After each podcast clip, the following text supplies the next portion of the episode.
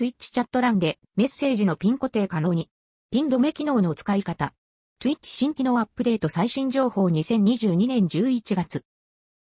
Twitch のチャット欄でメッセージのピン固定が可能になりました。Twitch メッセージのピン固定の使用は？ピン固定機能が使えるのは、ストリーマー自身とモデレーター。デフォルトでは、チャットはにじゅっぷんかんピン止め。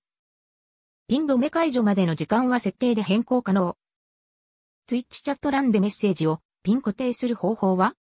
Twitch チャットでメッセージのピン固定をするには以下のふたつの方法があります。メッセージの右上のピンアイコンをタップ。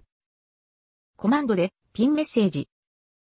その他 Twitch チャットメッセージのピン固定の詳細は公式ヘルプへ。